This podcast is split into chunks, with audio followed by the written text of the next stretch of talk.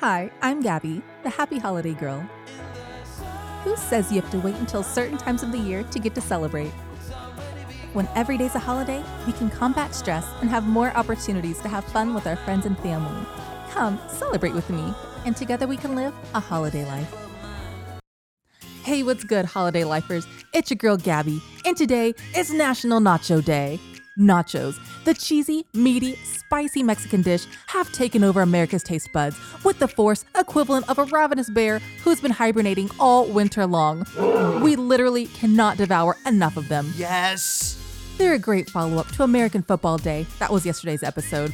Because at most football gatherings, you're gonna find three things you're gonna find hot wings, you're gonna find beer, and you're gonna find the nacho. And the way that they're made makes you want to share them. Usually they're served in a circular dish with people all around, gathering their handfuls of cheesy, meaty goodness. It'll knock your socks off. So amazing.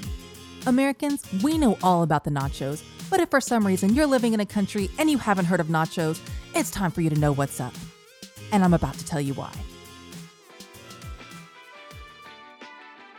And to begin today's episode, I have a quiz for you.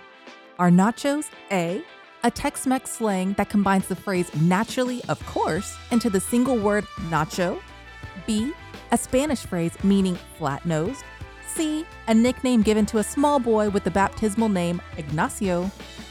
Or D, a plate of cheesy, meaty, awesome epicness that proves you live on the wild side and know how to have a good time? Kind of like the food version of a jackalope, only this is for real. and to answer the question represents exactly what nachos are a combination of epicness.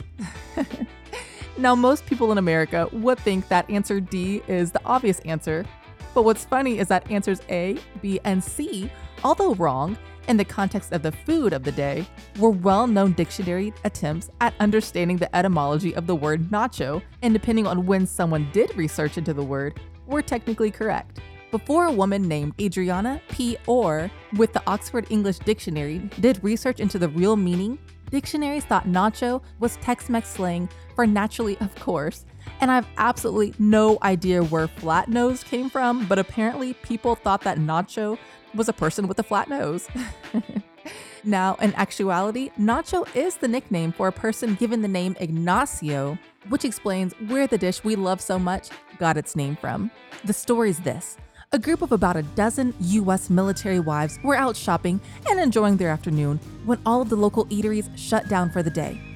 But what do all women need after an exciting day of shopping and spending money? We need food! But to the dismay, all of the surrounding eateries were closed. And that's when our leading hero, Ignacio Nacho Anaya, enters into the scene. It's said that most likely Ignacio, seeing the women with bags in their hands and hunger in their bellies, was filled with compassion. He went to his restaurant's kitchen, the Victory Club in Piedras Negras, a small Mexican city. He chopped some tortilla chips, covered them with cheese and jalapenos, placed them in the oven, and out came food for the gods. The nachos were born. He named his recipe Nachos Especiales after himself, and that's why we call them nachos today. And in my opinion, that blessed shopping trip was sent from the food gods. They saw that our food here on planet Earth was getting a bit too boring, and so they had to set the stage for the nachos to be born and save the day.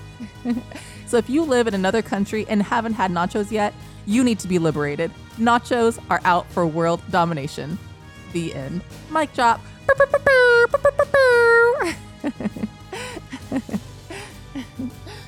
and now it's time for our activity of the day.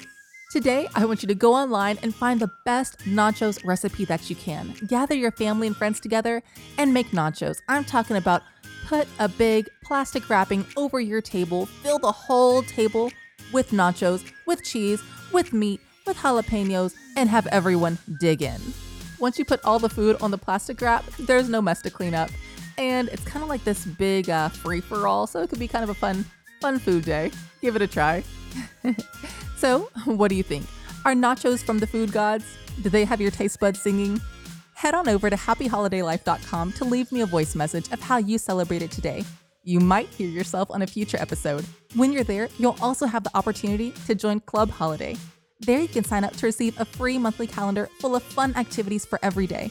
If you like my podcast, please be sure to subscribe on Apple Podcast, Google Play, or wherever you get your podcast from. You can follow me on social media by using at a holiday life on Facebook, Twitter, and Pinterest, and at the Happy Holiday Life on Instagram. Keep celebrating the holidays, stay safe, and live a holiday life. I'll talk to you tomorrow.